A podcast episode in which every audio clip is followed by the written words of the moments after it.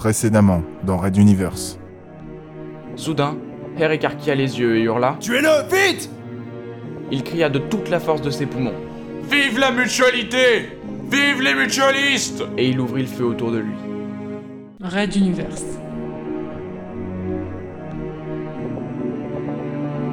Chapitre 14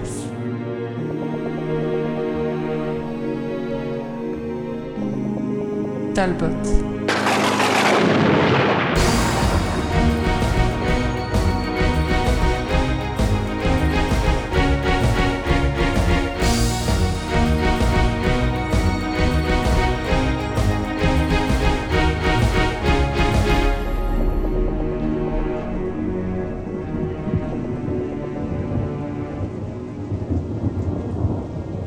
Onzième épisode.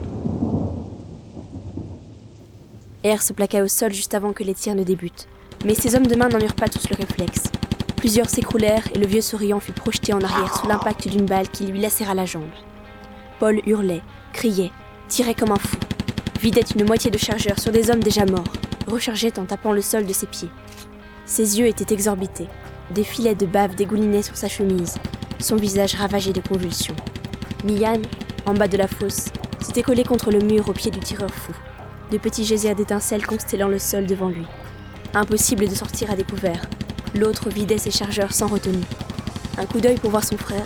Celui-ci, impassible comme transparente aux balles, levait sa lourde mitrailleuse d'une main, les tubes commençant à tourner avant de déchaîner l'enfer sur. Oh Derrière toi Attention L'autre se retourna alors que l'arme se mettait à cracher, manquant Paul de peu.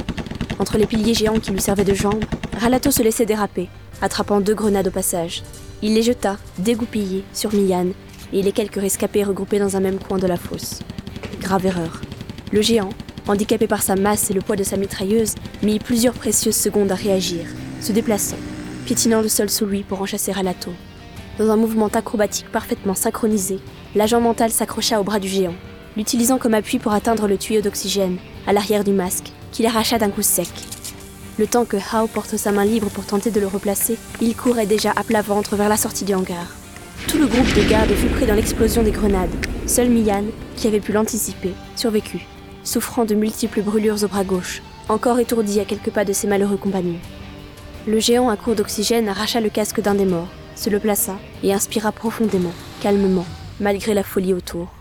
Il scanna son frère pour vérifier la gravité de son état, tout en reprenant son souffle.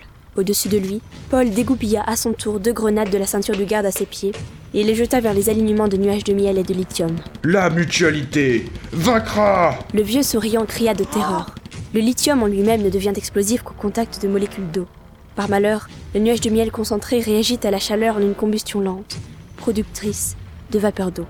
Et pour mieux dissimuler cette drogue, on avait mélangé les bidons, tous d'apparence identique, malgré les risques d'accident. Dans un premier temps, il ne se passa rien, sinon quelques débris s'éparpillant autour du lieu de l'explosion des grenades.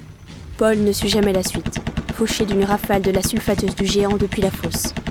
Visiblement fou de rage, le gros souriant ne s'attarda pas plus longtemps et s'élança à la poursuite de Ralato, déjà hors du hangar depuis une bonne minute. Une énorme déflagration retentit alors dans les stocks de bidons de lithium. La réaction chimique redoutée s'était enclenchée sur une partie des réserves, provoquant un violent incendie qui allait, de fait, menacer toute la petite station. Allongé sur le sol, le vieux souriant hurlait des ordres aux quelques gardes survivants pour qu'ils isolent au plus vite des flammes le lithium toujours intact. Cette station était peu fréquentée et aucun ouvrier n'était présent pour aider. On courait à la catastrophe.